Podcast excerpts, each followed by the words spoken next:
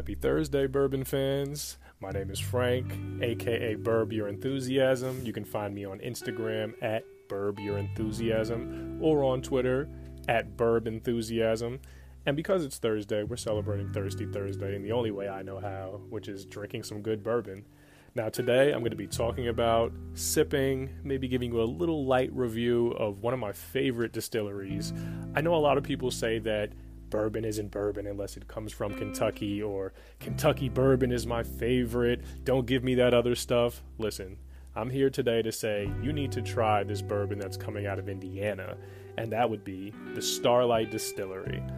Now, Starlight Distillery was founded recently, but the property that the distillery is on was actually settled years and years ago, way back in 1843.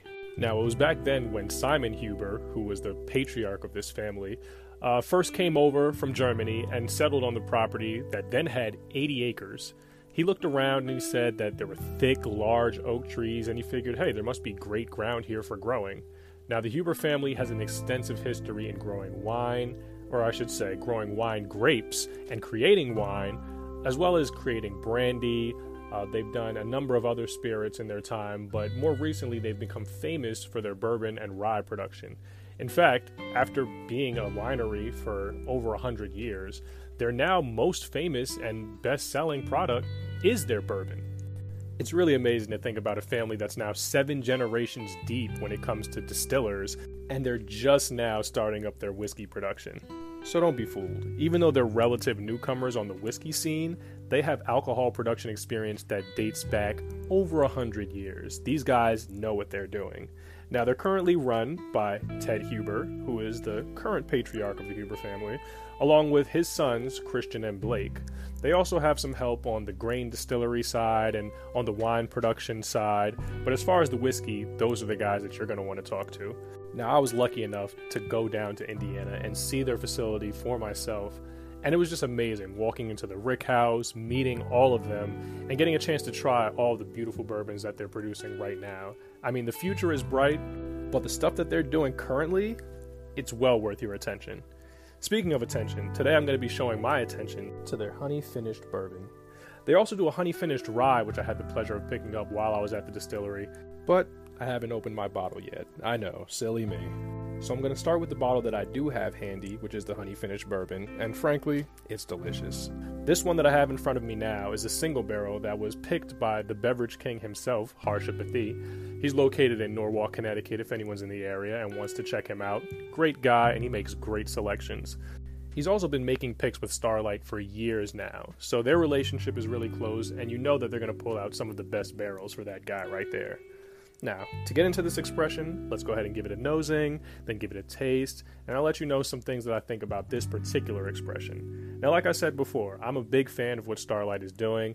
They have a ton of finished expressions that you might want to try other than this one, most notably their cigar batch expression. Now, that one was covered on the Truth is Barrel Proof podcast earlier this month by my friend Ian, aka the Barrel Proof Nerd. I know that he's a fan of that expression, and there are fans really who are developing all over the country for all of their finished expressions.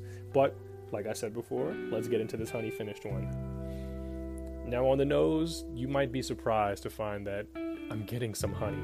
It smells really sweet, but not overly sweet, and also not kind of that fake medicinal sweetness that you can get on some honey finished bourbons or even just some other finished products in general. I think that Starlight sets themselves apart because they have such a large farm and all of their finished products are coming from products that they produce themselves on the farm. Take, for instance, this honey finish. They actually have a beekeeper that they keep on the farm full time, and he's raising the bees, harvesting the honey, and that honey is then going into barrels that they're using for this product that we're trying here today. Now, other than honey, I'm getting a cavalcade of some of your classic bourbon notes, whether that be brown sugar, sweet oak, some graham cracker notes. I mean, it's all beautiful and it's all poking through, so it's not just the honey overtaking the bourbon. You're getting some of those classic bourbon notes that you would expect as well. Now, I mentioned before that Starlight is located in Indiana, and I did say that they have a farm, and I did say that they're producing a lot of their own grapes and honeys.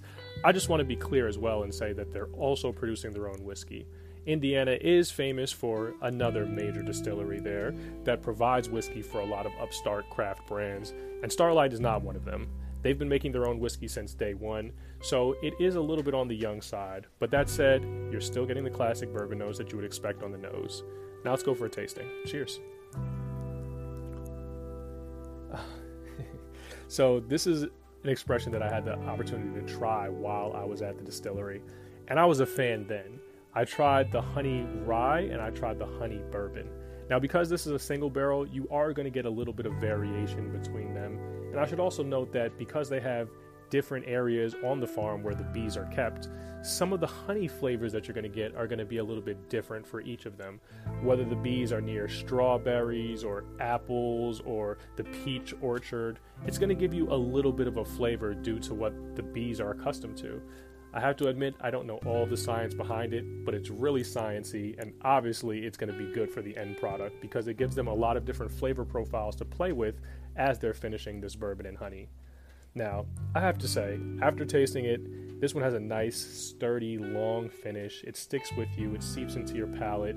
I mean, it sounds cliche to say, but it is very honey like in that it's savory going down, you're getting some white sugar on the tip of your tongue, and it's one of those that once you give it a chew, it's really going to stick with you and make you smile. I think this is a winner of an expression. So, as I said before, I'm already a big fan of what Starlight is doing across their portfolio, but this expression in particular is quickly rising the ranks to become one of my favorites.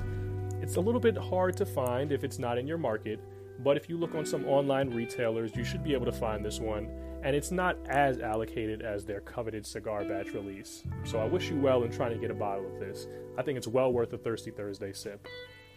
Now, like I mentioned at the start, my name is Frank. You can find me on Instagram at Burb Your Enthusiasm or on Twitter at Burb Enthusiasm. This is the Truth is Barrel Proof podcast. I want to thank Jack. I want to thank Christian, Ted, Dana, Blake, all the Hubers for having me down there at the farm and showing me a good time, as well as Andrew. Thank you, Andrew. And with that, I just want to say I hope you're enjoying your Thirsty Thursday. Until next time, we'll talk soon.